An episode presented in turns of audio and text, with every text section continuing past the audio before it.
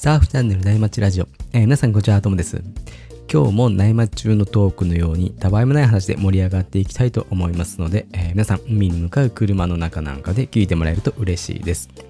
今日はですねとことん CT トークシリーズとして、えー盛り上がってるねチャンピオンシップツアーを、えー毎週末のサーフィンが生きがいのサーフィン大会マニアのサラリーマンサーファーサルさんとえーシドニー在住の、えーリアルサーフィン小説ビジタリズムの著者の有オさんがね、えー熱く大会を語ってくれてます。またね、あの他のチャンピオンシップツアーの放送はですね、Spotify のプレイリストにまとめてるんで、えー概要欄の URL を、えーチェックしてもらえると嬉しいなというふうに思います。えーそれではアウトからいいセットが入ってきたので、えーサルさん、有オさん、お願いします。はい、えー、サラです。2023年、えーワールドサーフリーグ第7戦、サーフシティエルサルバドルプロが、えー終了しましたので、本日の大会の見どころについて、有吉さんと解説していきたいと思います。有吉さん、本日もよろしくお願いします。はい、よろしくお願いします。今回のですね、エルサルバドルは、あの、ついこの CT の前にですね、ISA の世界大会も行われた場所で、まあ、その中でちょっとカノア・五十嵐選手が4位ということで、もうオリンピックをし、オリンピック出場を確定させてましたね。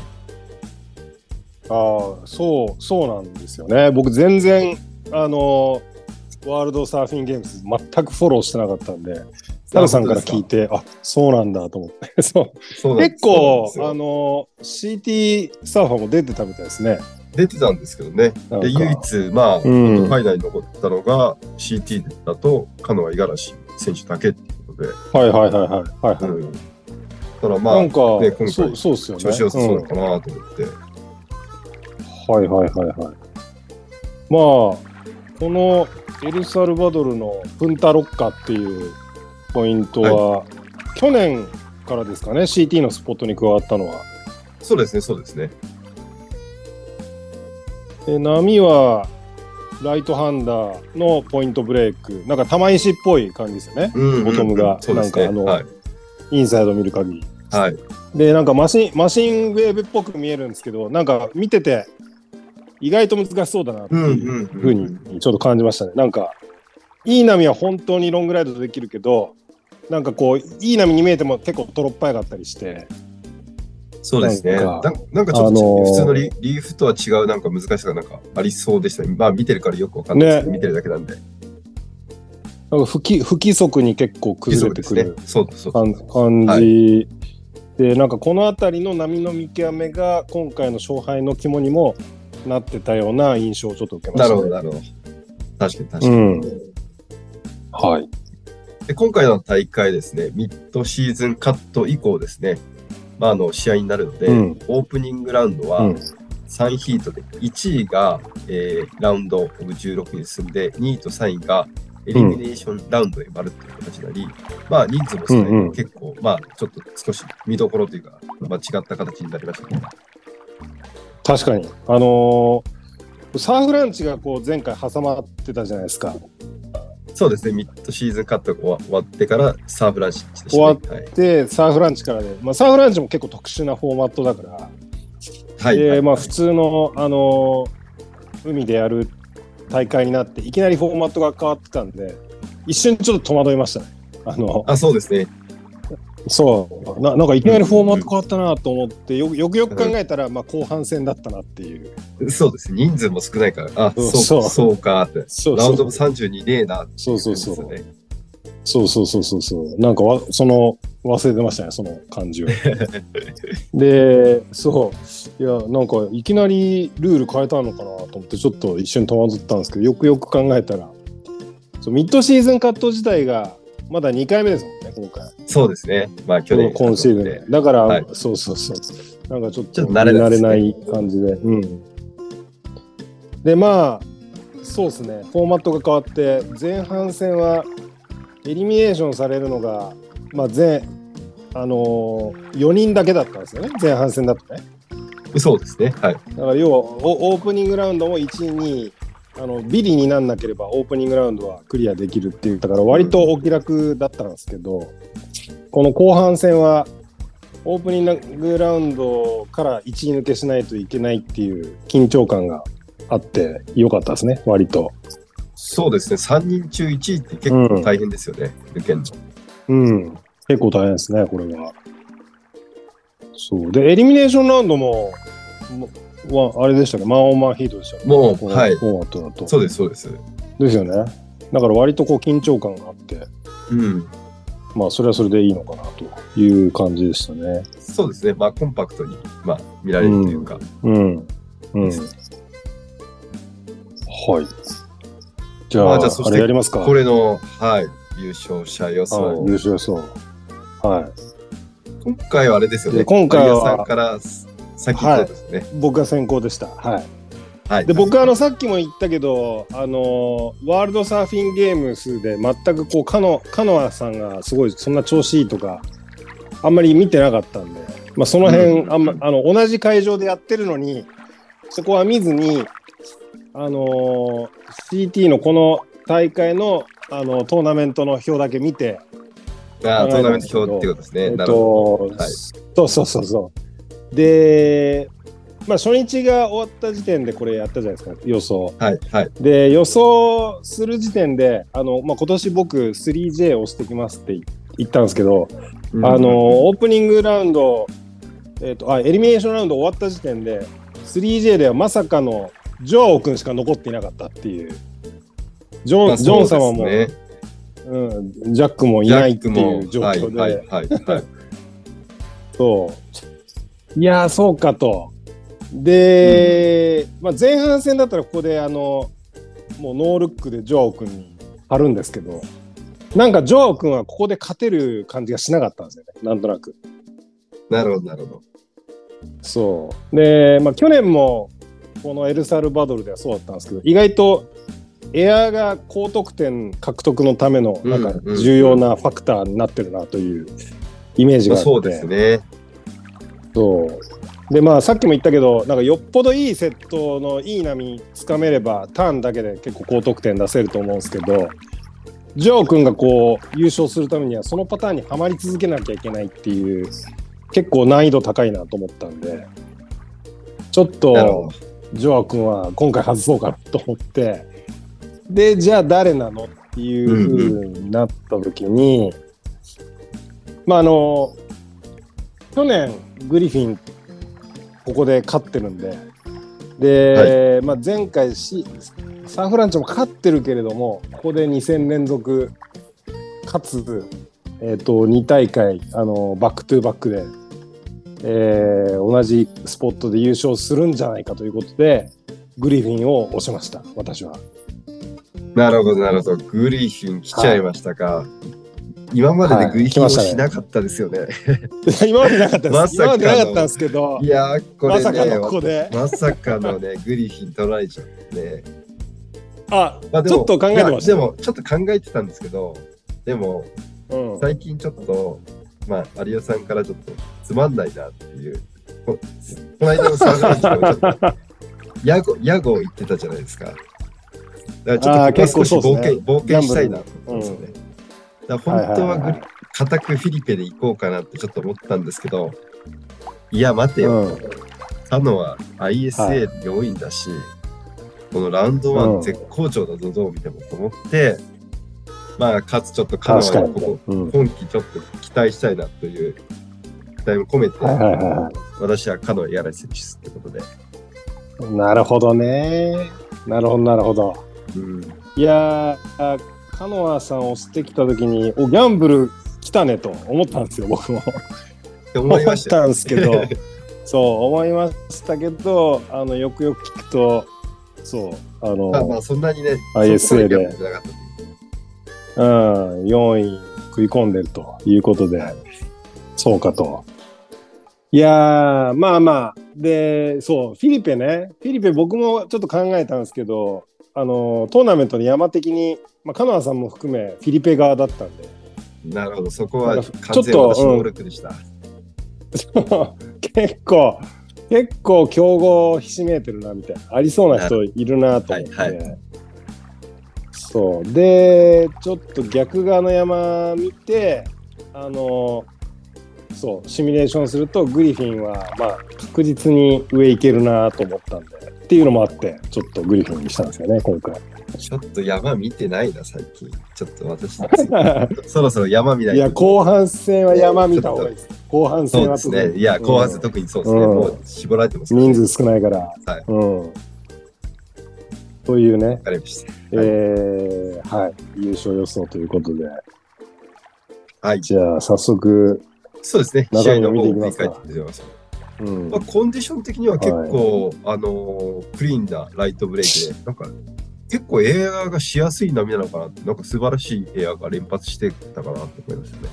そうなんですよ。オープニングラウンド、エリミネーションラウンド、まあ初日は特にそんな感じでしたね。ですよね。なんかはい。うん、うん。なので、そう、あの、ジュアオ君を外したというのも、まあ、ここら辺にちょっと理由がありまして、と。で、なんかあれですよね、いきなり、あの、ウェイティングピリオドの初日から2日連続でポンポンって試合やって、一気に、あの、クォーターまで消化したっていう感じでしたよね。一瞬でおーみたいなもう終わっちゃうのみたいな あれもうなんかよ、4人になってるみたいな 感じで。そうです。でもうなんか3日みそう3日間で終わっちゃうのかなと思いきやなんかそうセミファイナルから全然試合が再開されずにまあ多分、まあ、波がサイズがなかったんでしょうね波の。まあそうでしょうね。で結構間が空いてうんでようやく本日、はい。えー終了という感じでしたね、と。では、じゃあオープニングラウンドからちょっと軽く振り返っていきますと、はいはい。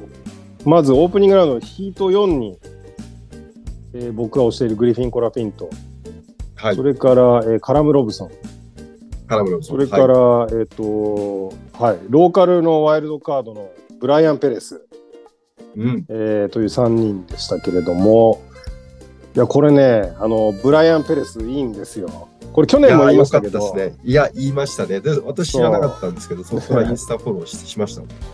そうそう、あの、通称ピンクパンサー。はい、ピンクパンサー。ピンクのボード乗ってなかったですね。えーとはい。そう、今回ピンクのこと乗ってなかったんで乗ってすけど、なかったですね。乗ってないのかいそう、乗ってないのかよと思いましたけど、はいまあまあ、地元ということもあって、いや、サーフィンいいですよね、でかいし、あの、なんかいい、あの、でかいサーフィンしますよね。はい、スタイリッシュですね。そう。で、去年かな？去年、確かハーレーのスポンサーも獲得して、ね、これからちょっと、まあど、うんちょっと年齢知らないですけど、なんか、そうですね。めちゃめちゃ若くは見えないんですけど、見えないですよね。それなりになんかいい年のような気がしますよね。いい年のような気もするけど、まあちょっと頑張っていなって感じでしたと。で、このヒートでもね、あの、確かにいいサーフィンしてたんですけど、そのピンクパンサーがね、はい。いいサーフィンしてたけど、ここはグリコラが、まあ、レイバックとか、深いエアリバとかうん。で構成した、まあ、7.6ポイントっていうのと、あと、すんごい高いエアリバ、ほぼ一発で叩きはい、出した、はい、はい。8.6っていう、えーエクセレントスコアを、まあ、揃えて貫禄勝ちという感じでしたと。いやもうグリフィンのエアは結構すごいですね。結構インパクト。ですね、このエアーは。うん。結構インパクトあるなっていう、そでのも、ブラジリアン8.6しか以外で出なかったんですよね。もうちょそうそうそう、っと出るのかなと思うんですけど。8.6しか出てない。うん。そうですね、そうですね。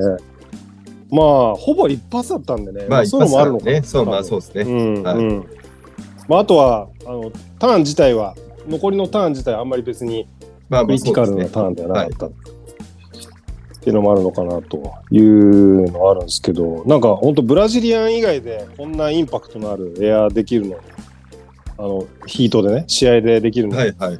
もうグリフィンぐらいじゃないのっていう、うん。最近だとねなんかはい。感じですよね。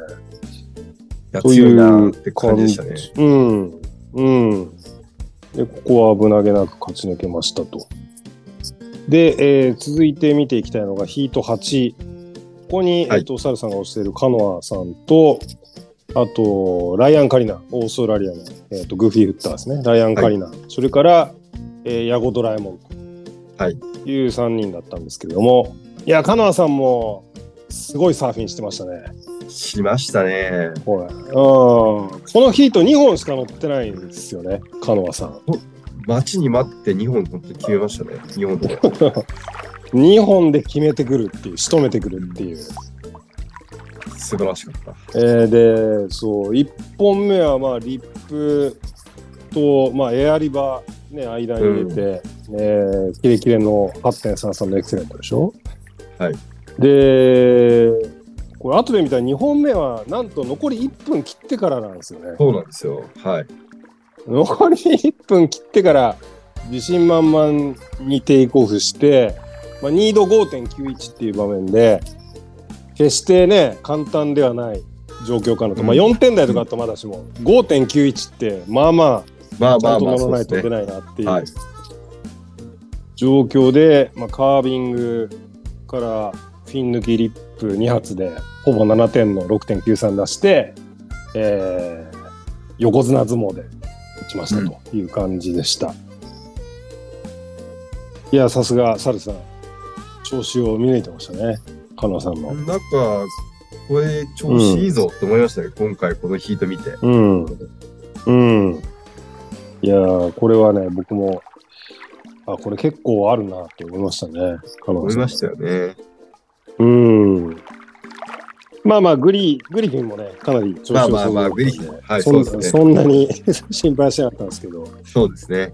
はい。はい。で、続いて、ここで日付が変わりまして、ラウンド16はいになりますと。でコ、コンディション的には、まあ初日とそんなに変わらない、割とクリーンなうんコンディションだったのかなと思います。まあサイズもね、セットはそこそこあるっていうはい。感じで。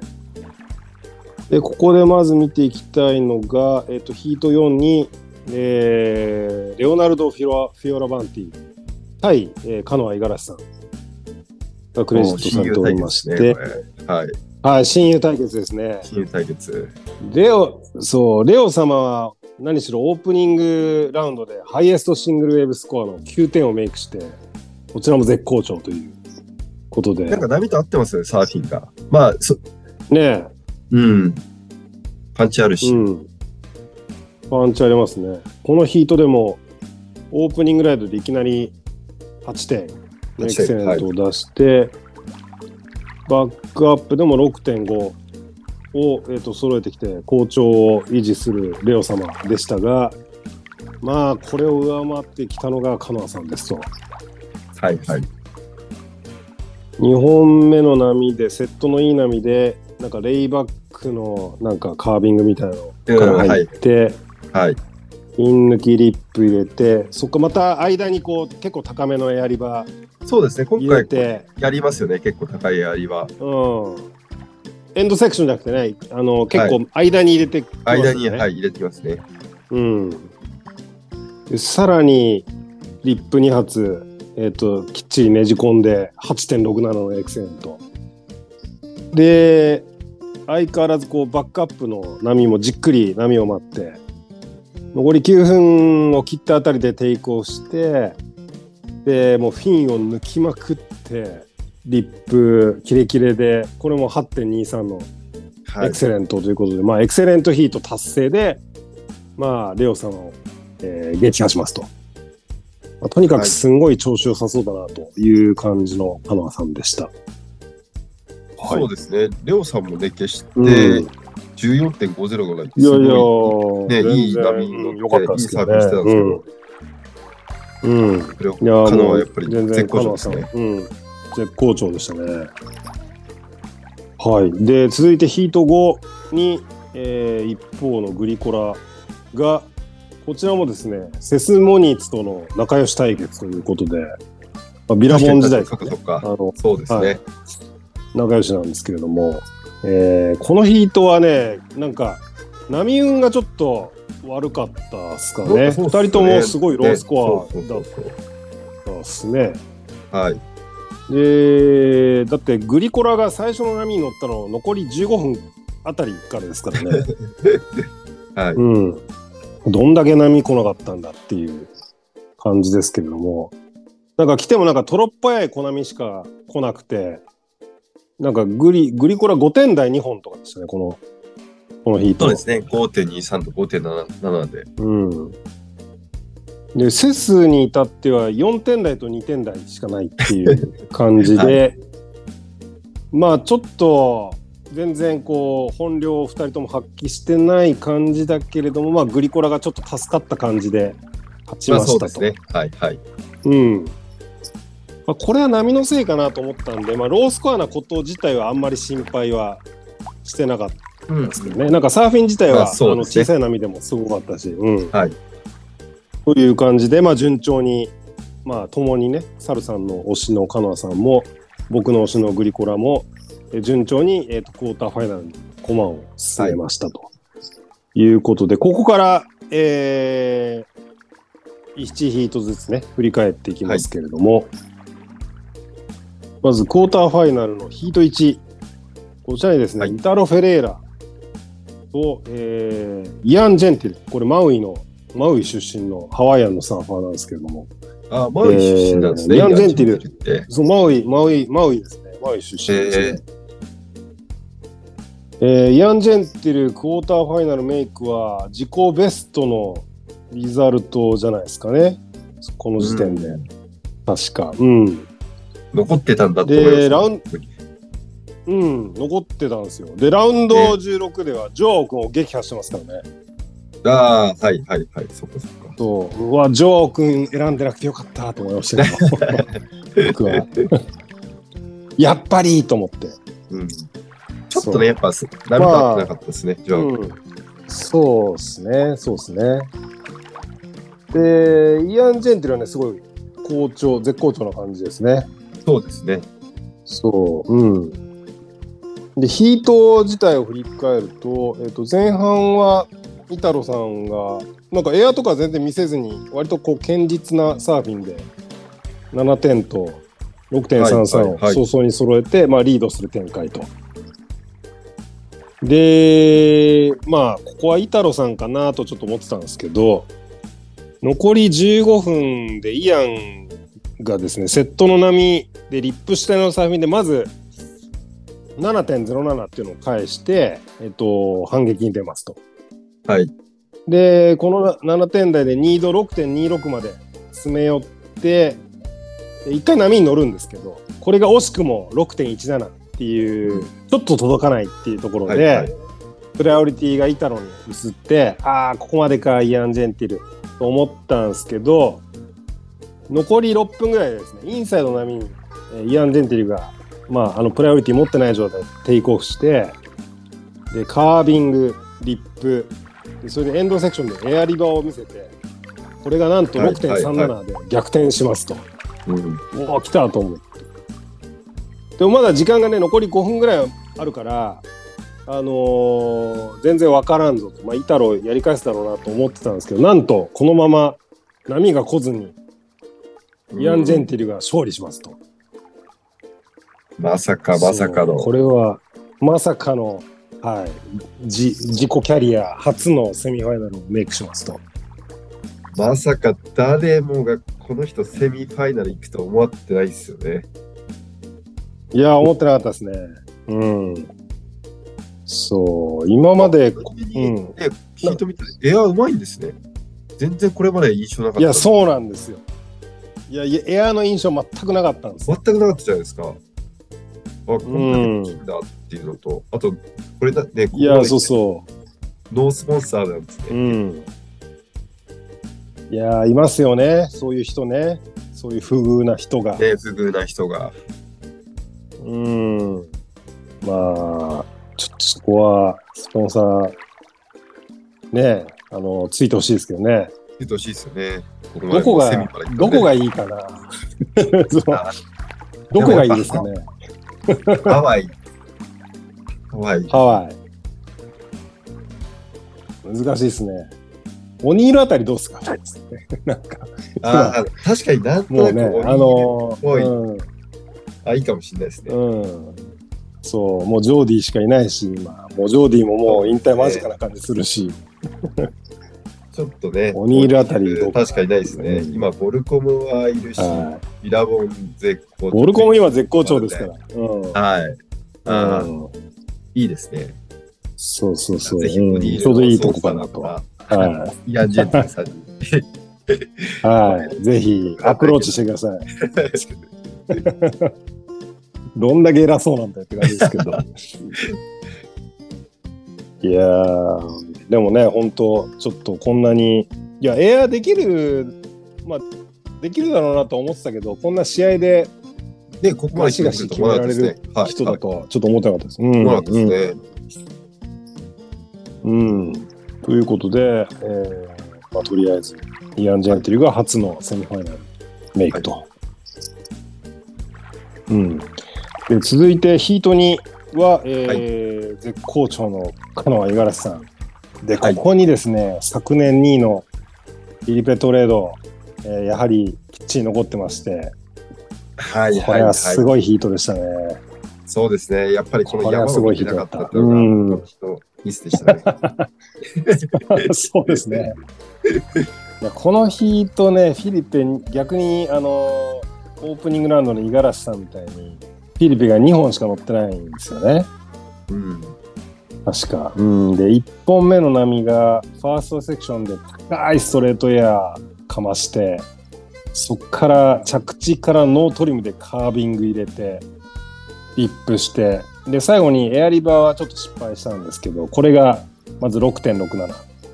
うん。っていうので入ってってまあカノアさんも絶好調ですからすかさず、えーその直後にですねまあリップしてフローター入れてもう一回フローター入れてでまたミドルセクションでエアリバー入れてでリップで締めて、えー6.6っていうのを、えーすかさず返して。はいでさらに、カノアさん、プライオリティがない状態で6.4をバックアップして、まあ、ヒートをリードしますと。はいで、えー残り、まあ、中盤ぐらいですね、残り19分とかでテイクオフしたフィリペが、まあ、すんごいスピードのカービング2発入れて、で、レイバックスナップ入れて、で、リップして、で、ココースター入れて、そっからなんか波が、ブワーン速くなってって、でもう抜けれないかなと思いきや、すんごい長いフローターして、で、フローター着地して、終わるかと思いきや、もう崩れてるリップに、恋の滝登りみたいなフォームクライムで、はいはいはい。えーちゃんと板返して、スプレー飛ばして着地決めて、これがなんと8.6なのでエクセレントといいうことで、これはもうすごかったです。解説に入ってたレオ様もですね、びっくりのライディングでしたね。この恋の滝登り、フォームクライム。そうですね。すごい確かにあれはびっくりですね。うん、あのスピードがないと絶対無理ですからね、あんなの。あ、クローズしても乗れるんだ、ターンできるんだ、みたいな。なんか、ケリーとかがよくやってそうたそうそうそう、印象ケリーやってあるんですけど、そうそうそう。うん。うん。うん。ケリー思い出させましたね。ねえ。あれ相当むずいだろうなと思って、はいあんな、崩れてるリップの白いところに当てるっていうね。まあ、リップというか、もうスープになりかけてると。まあ、スープにのぼ、スープには登ってってますからね。そうね。なんか乗り上げるだけだったらなんかできそうな気もするけど、そうそうそう。登当ってちゃんとターンしますからね。話してると。すごい。うん。すごいな、みたいな。で、まあ、この恋の滝登りの、えーエクセレントで、カノアさんは2度8.47に追い込まれて、えー残り1分で、まあ、波が来ますと。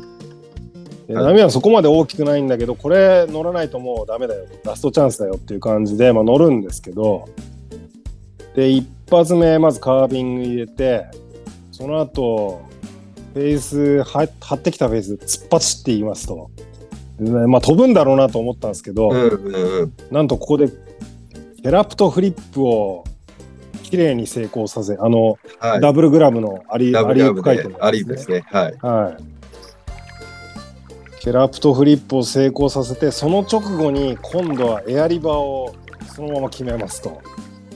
はい。でその後リップ一発かましてでまだ波続いてまたフェース走ってエンドセクションで今度スーパーマンエアをちょっと狙ってたんじゃないかなみたいな。ちょあっとダブルグラブで。はいはいはいはい。うん。で、これがちょっと失敗しちゃうんですけど、まあ結構このケラフトフリップからのエアリバーみたいなまあ、これやばか見せ場をったですね作って、はい、やばかったですね、これは。で、まあ、ちょっとね、波のサイズがあんまりなかったのもあったのかなということで、これが、まあ、7.67しか出なかった。で、惜しくもここで、かなさん敗退と。いやー。いうことで、ちょっと、えーちょっとね、相手がこ悪かかな。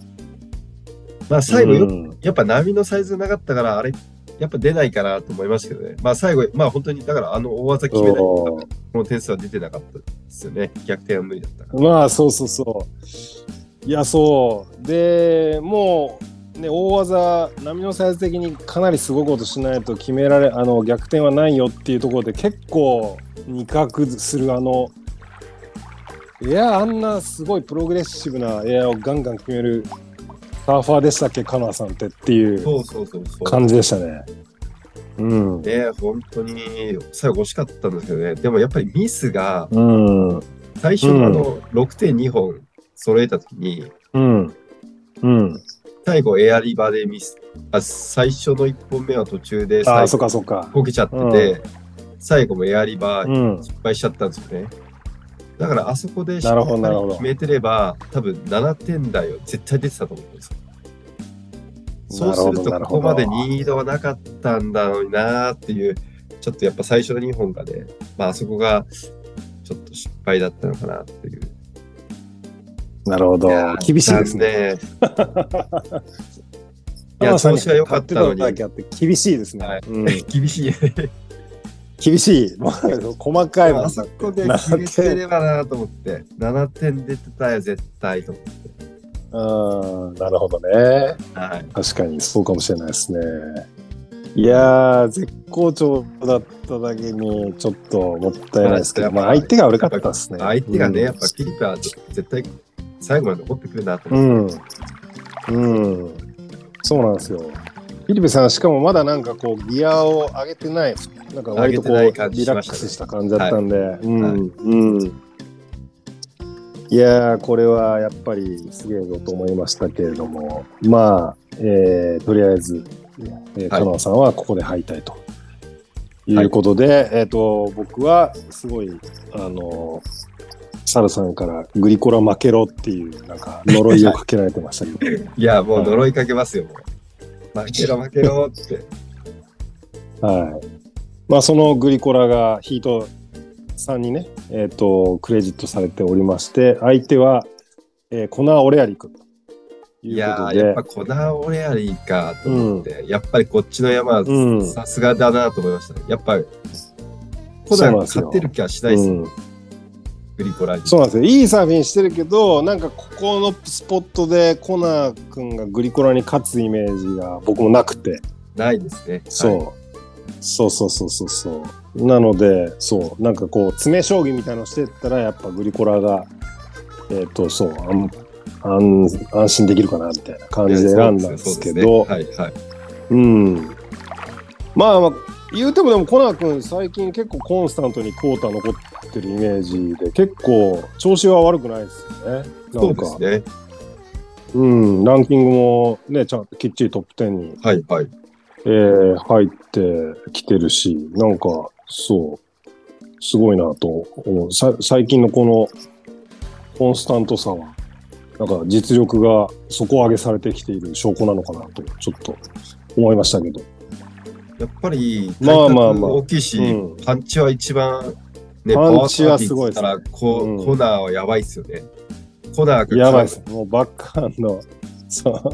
はいそう特にバックハンドはね、バックハンドのパワーサーフィン、はい。うん、もうピカイチですね。多分一番、はい今 CT、CT で一番すごいです、ね。TT でピカチですね。はい。うん。まあ、でもね、このヒートグリコラは、なんでしょう。前のヒートが、ね、ちょっとフラストレーション溜まるような展開だったグリコラが、それを払拭するようなサーフィンを見せてくれてですね。はい。オープニングライドから、まあ、カービングがキレキレで、いきなり8.17のエクセレント。はい。で、2本目のそのスコアリング乗ってきた2本目の波が結構面白くて、最初の方のセクションが結構速くて、フローター2発最初入れるんですけど、2発目の方のフローターがもう完全に潰されて、あ、ここで終わったかなみたいな感じだったんですけど、そこから生き残って繋いでいって、生き残りましたね。で、そこ、そうそう。そこからこう波がスローダウンしてくれて、もうそこからもうフィン抜きまくりのカービングでススプレーまき散らして、で、エンドセクションではエアリバーとやりたい放題で、まあ、7.5をきっちりバックアップしてくるっていうことで、で、まあ、片やコナー君も6.33と7.93っていうのをまあ、あの、意地で返して、決して悪くはなかったんですけど、はい。で、グリコラの最初のエクセレントスコアが効いて、グリコラがここはきっちり勝たせていただきましたっていう感じですね。うん、強いな、うんやっぱり。はい。残念ながら、グリコラは一歩上行ってしまいました。はい、差が開いたところですね。差がの開きましたね。はい。はい。やめて。差が開きましたね、この。まあまあ僕はよしよしということで、はいはいはい。えーここは、はい。で、続いて、えー、コータの最終ヒート、ヒート4に、えー意外と残っていたバロン・マミヤ、えーハワイアンのサーファーですね。はい。と、えー新アチョウスタイル、えーリアム・オブライ、はい。ーストラリアの 新アチョウスタイル。はい。リアム君、スタイリッシュなね。うん。リアム君が残ってまして。で、このヒートもですね、波運があまりない印象でしたと。そうですね。はい。最初にまともなスコアが出たのは、まあ、20分を切ってからで、で、まあ、リアム君がね、あの、芸術的にこう伸びる後ろ足がね、こう結構特徴のうんうん特徴ですね。リップをまじ、はいそう、まじ、こう、なんかちょっと内股気味のね、内股、はい、スタイリッちょっとこ。う、うん、なんか、うんうん、伸びきるっていうか、ちょっとこう、あの、内股気味の、ななんていうか、うまく説明できないけど、これあの、ぜひ動画を見て、あの、確認していただきたいんですけど、こう、スタイリッシュなサーフィンで、えー、7.17がまず、えースコアしますと。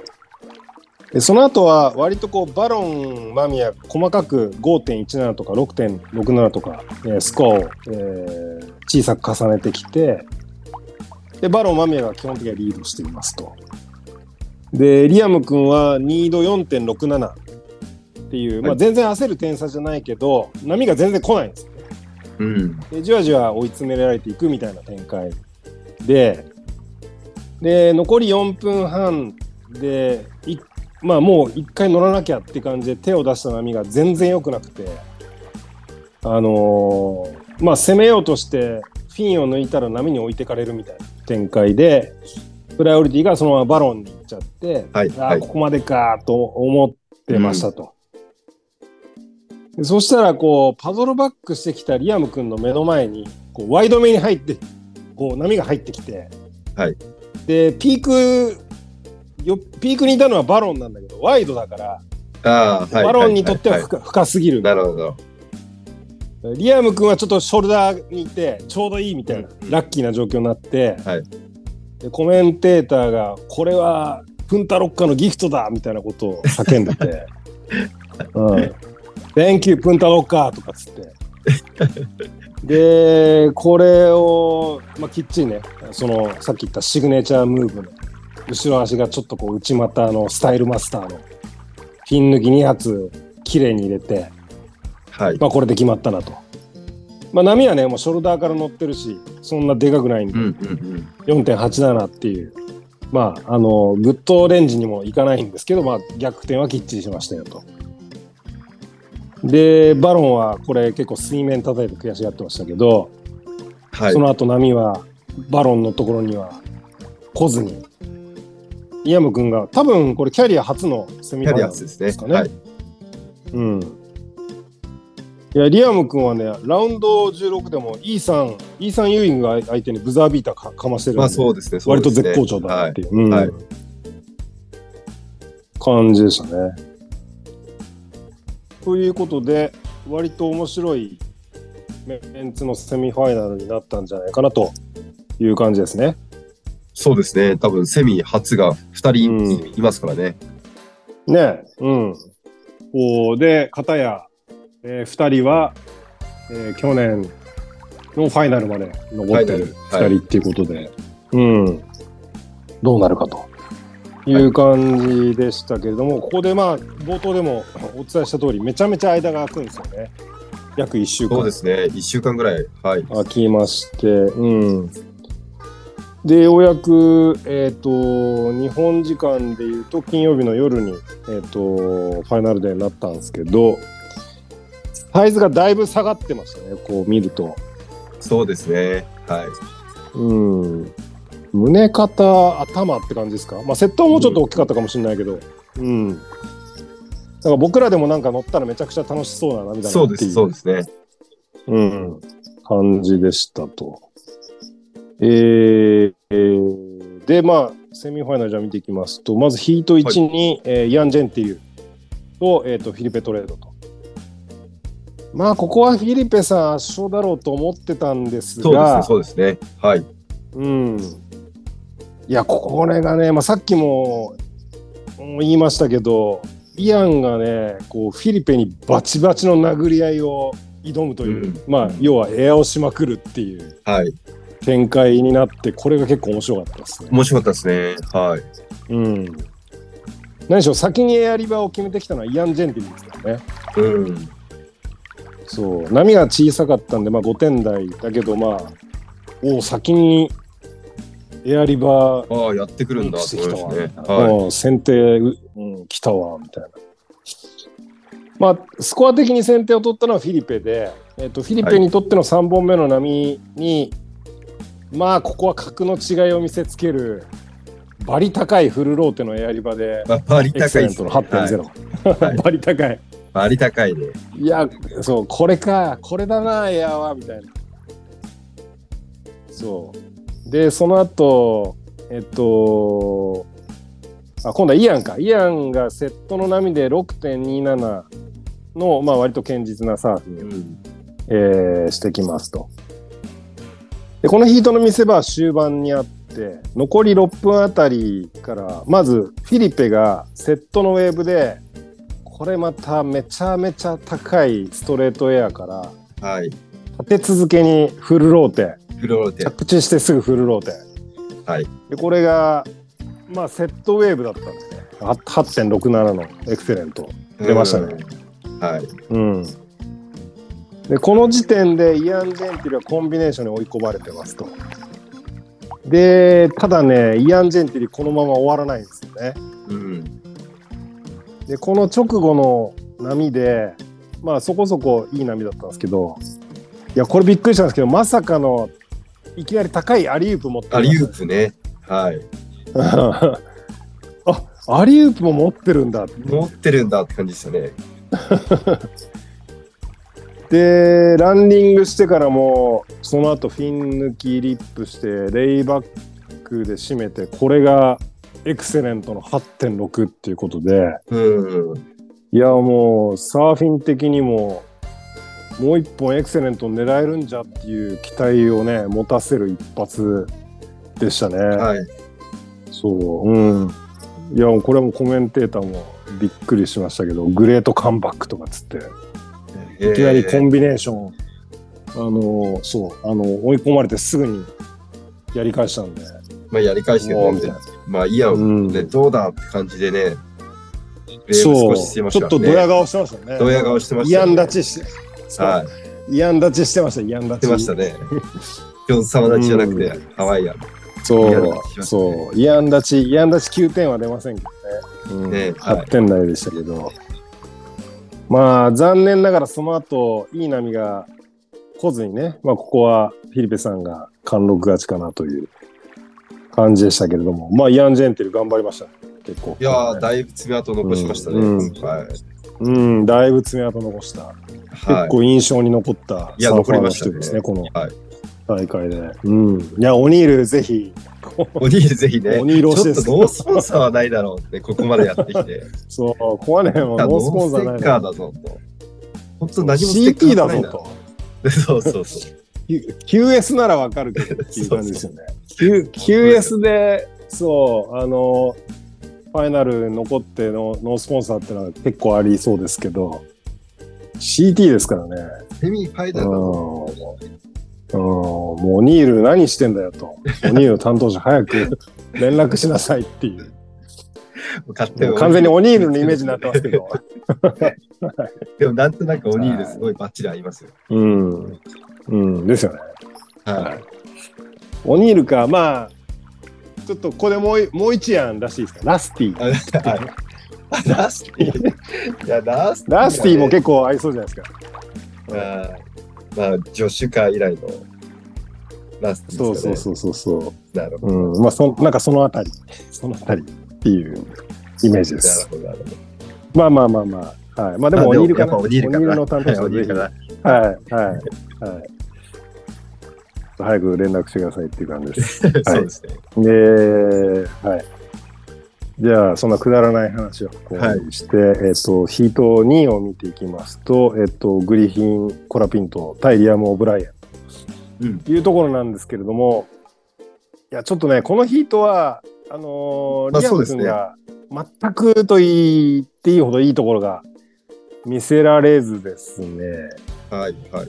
あのーそう、波は悪くなかったんですけど、このヒート。あのーそう、リアム君が、もうね、3.33と5.93っていう2本だったんですよね。5.93の方は、まあ、まだ良かったですけど、まあ、ちょっと、あんまり、こう、10点台に乗せられなかったっていう。うん。結構ね、全然乗らなかったっすよね。うん。うん。もうグリフィンはね、きっちり7.33と8.17っていうことで、もうターンでね、攻めて、もうよここは余裕勝ちでしたね。完全に。そうですね。うん。うん。ちょっとやり合う感じでもなかったんで、もうこれぐらいにしますけれども。そうですね。ちょっとあんまりは中身がなかったんで、い 中身はあんまりなかったんで。なかったですね。はい、はい。さっさと、はい、さっさと、まあ僕はもうこれでよしよしと。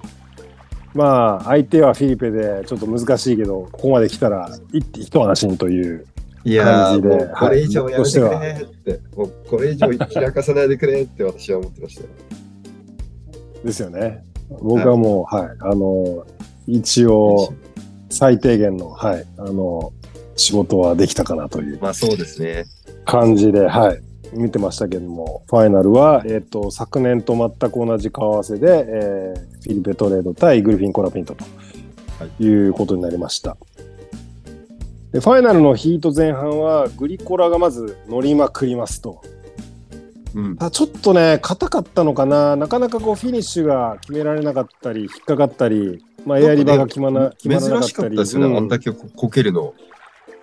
そう、こけまくってて、出ましたよ4点出し方しないよくみたいな。ないけど、うんまあでもあんなこけるうんんだ、そうあんなこけるんだっていうぐらい、今までがね、嘘みたいにちょっとこうこけまくってて、で、一方、フィリペも、まあ、エアリバはきっちり決めたりするけど、中盤までそんなにビッグスコアはなくて、5点台とはい4点台みたいな、こうじりじりじりとした感じで、えっ、と、ヒートが進行していきますと。で、残り18分ぐらいで、まあ、まずグリフィンが、まあ、カービング、リッピング、で、エンドセクションで今度はきっちりエアリバメイクして、よしってガッツポーズして、そうですね。まず7.17ガッツポーズして7.17。はい。で、ここでようやくちょっとこう、はい盛り上がってきたぞっていう感じでしたね。感じになって、うん。しかし、その後、残り12分だったかな？ぐらいで、フィリペが、まあ、セットの波に抵抗しますと。で、ここで、フィン抜きリップ4発ぶち込んで、はい。あまあまあまあまあいいなと思ったんですけどこれがなんと9点というスコアが出まして、いやこれ正直そんなあると思ったんですけど僕は。ぼ私はですね、これ、ライブで見てたんだけど、8.5って私言ったんですよね。でもやっぱ9あって点もう僕もそうあのそうエクセレントはあるあるなと思ったんですけど、うんうんうん、9点と思って。9点だと思って、あ、こんな出たんだって確かに。思いまあセットのねあの張った波だったっていうのと、まあ、より縦めのねまあ、フィン抜きなんで全部。かなりもうスローモーションでめちゃめちゃフィン抜いてるんで、抜いてましたね。うんえぐいフィン抜きだったんで、はい。まあ、より縦に縦にリスキーに攻める方が、まあ、今年は特に、あのークライテリア的には点数が出るので、はい。はい。はいまあ、そういうことなのかなと。あのコメンテーターのあの女性の方も言ってましたけど、バラエティーはないけどな、みたいな、そのターンのね、ね全部ね同じようなフィン抜きだったんで、バラエティーはないんだけど、よりクリティカルだったという評価なんじゃないかなっていう、なるほど、なるほど。まあ、お話でしたね。で、フィリペは、まあ、本人めっちゃガッツポーズしてて、だから手応えあったんでしょうね。これ点数出るってまあいそう確信があったんでしょうね。はいうん。いや、殺し屋モード入ってきたぞと。まあ、入りましたね、最後はもう。いうん、入りましたね、もう最後は。でさらにその後、えー残りもう終盤の6分半で、えーまたフィリペがテイクオフしテイクオフしますと。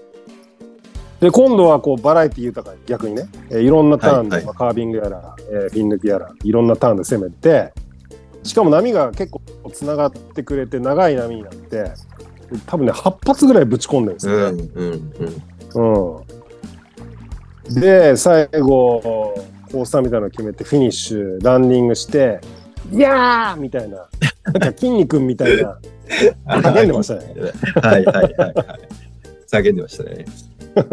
おおフィリペが筋肉になったわと思ってだ「いやー!」そんな高い声じゃない絶対あれ「いやー!」って言ってましたから、ね。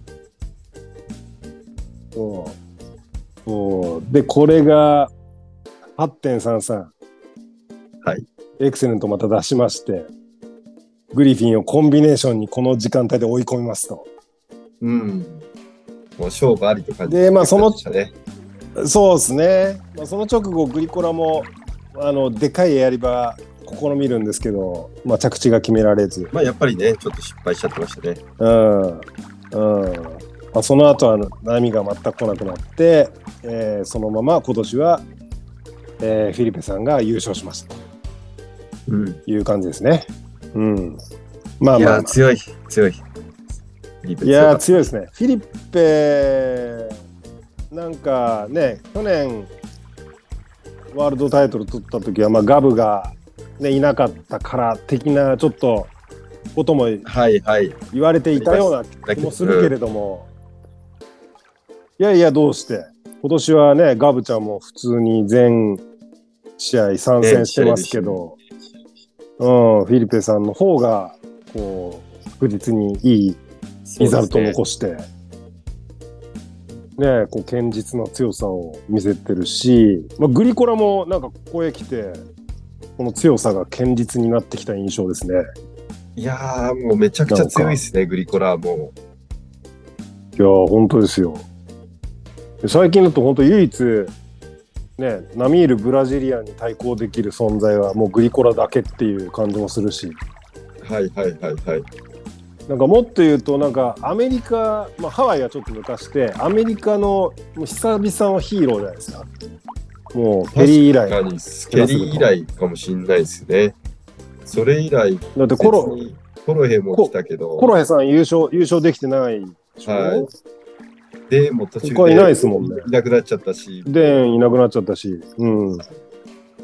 いやこんな何回もこう優勝かっさらっていったりファイナルに絡んできたりっていうもうワールドタイトルも時間の問題だろうと思わせるアメリカンそうですね。サーファーは久々。もうケリーケリー以来じゃないですかね。うん。しかもね、最後がファイナル。ズ、うん。ト、ラスベズが地元ですから、ね、そうそう。トラセルズなんで地元なんでね。もうこれはちょっと結構可能性ありそうね可能性ありますね。だいぶ、はい。だいぶこれは。まあフィリペさんもそうもうあねこのままファイナルもこのねファイ、うん、この二人のような気がしますよね。だってこう、同じようなこの波ですよね。二人のね同じような波でそうこうもう再現でこのプンタロッカのこの感じがトラッセル再現されそうですね。再現されそうな、うん。まあ、レフトもあるけどねトラッセルまあ、そうですね。そうそううんいやなんかそんな感じがちょっとよ、うん、見え隠れしますねなんか確かに確かに。いやうんグリフィンはだってあの角田由紀さんも褒めてましたからね F プラスああ、ねそうなんですね。うん。あの、あの、珍しく、角さんが。割全、そう、あの、辛口コメンテーターあの 田辛口が由紀さんが、はい。そう、珍しく、もう手放しで褒めてましたよ。えうん。そう、あのーグリフィンというサーファーは、なんだっけな、なんか、どん、波への反応が恐ろしく速いみたいな。どんな波でも、何でもできるし、みたいな。そう。すべてを、ねそう、なんか、ー、フロートまで好むサーフィンっていうのがまたすごいですね。いや、すごいですよ。レールの使い方もうエアまいしワーク、も。エアはいも、うん、すごいし。まあ、あとは、まあ、バレルでどこまでまあまあそうね、ですね。あのチョープ、この後、この後のチョープとかね、チョップありますよね。どこまで攻め,、うん、攻めれるかっていう感じだと思うんですけど、うん。いやー、なかなか、この二人が、ちょっと今すごいですね。フィリペさんとグリコラさんが。うん。という、ちょっとこう、ファイナルズの未来予想図が見えたみたいな感じの、えーエルサルバドルでしたとはい。いう印象でした。はい。そして、あの、気になる、えっと、順位の方はですね、1位が、まあ変わらずグリフィン。で、2位が、うんえっと、フィフィリペがここでジャンプアップですね。おジャンプアップ。はいはい、はい。ジャンプアップしました。で、3位がうんジョアオ。4位、イうんーサン。で、5位にここに来て、ガブ。あ、ガブちゃん5位まで上がってガブちゃん5位まで上がってるんですよ。うんで、6位になんと最近ちょっと怪我で不調がついてるジャック・ロボ。ああ、そうですね。ジャックが怪我の後、そうですね。ちょっと活躍できなくて落ちちゃいましたね。落ちちゃいましたね。そうか。もったいないですけどね。うん意外とい、そうですね。で、ーさんが意外と4位まで上がってきてるんだ。イーサン・ユーイング。イーサン、はい。すごいな。なるほど。なるほど、なるほど。でイーサン・ユーイングそしも強いですね、最近。てまあ、うんイーサンはまあ強いっすよね。うん。この後、まあ。ね、まあ、ちょっと中部とかはどうなんだろうなって感じだけど、まあ、中トラ部の、うん、チョープはちょっとあれだけど、あれじゃないですか。あの、J ベイとかは結構ね、勝まあ、ってるし、J ベイとか、ははい。うん、まあ結構楽しみですね。うん。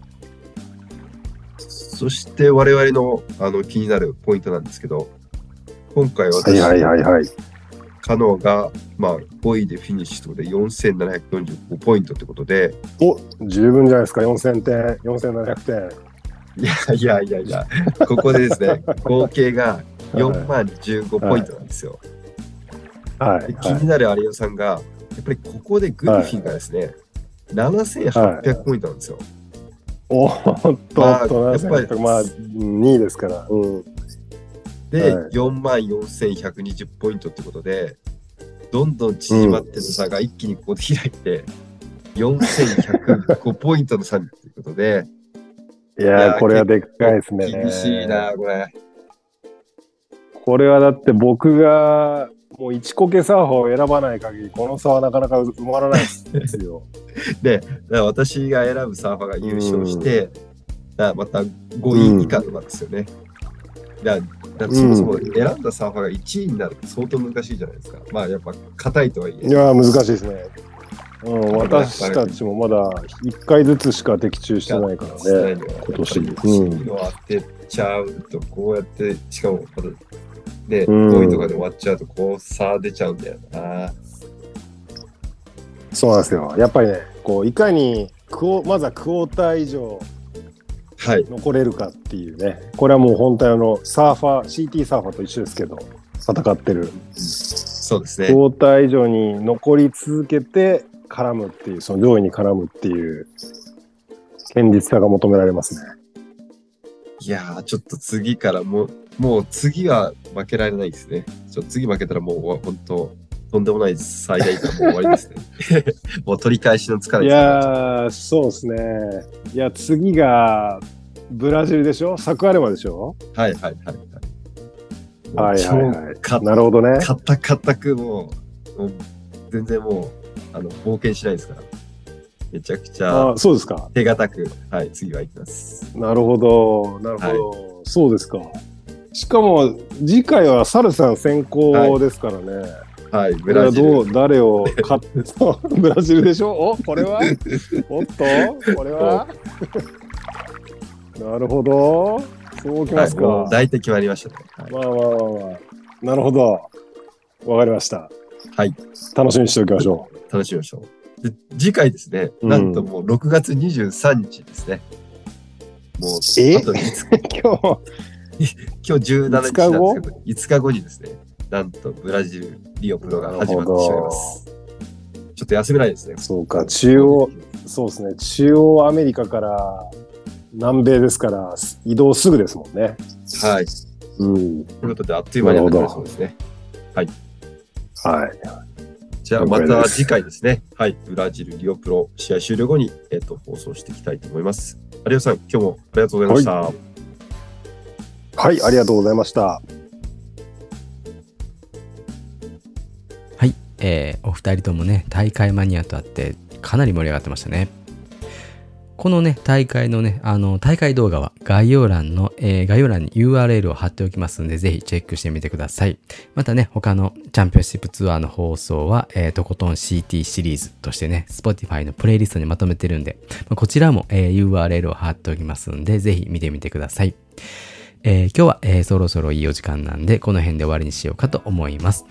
サルさん、有オさん、ありがとうございました。えー今日もパナイさんのキンキンを聞きながらお別れです。えーそれでは皆さんのところにいい波が来ますように、失礼します。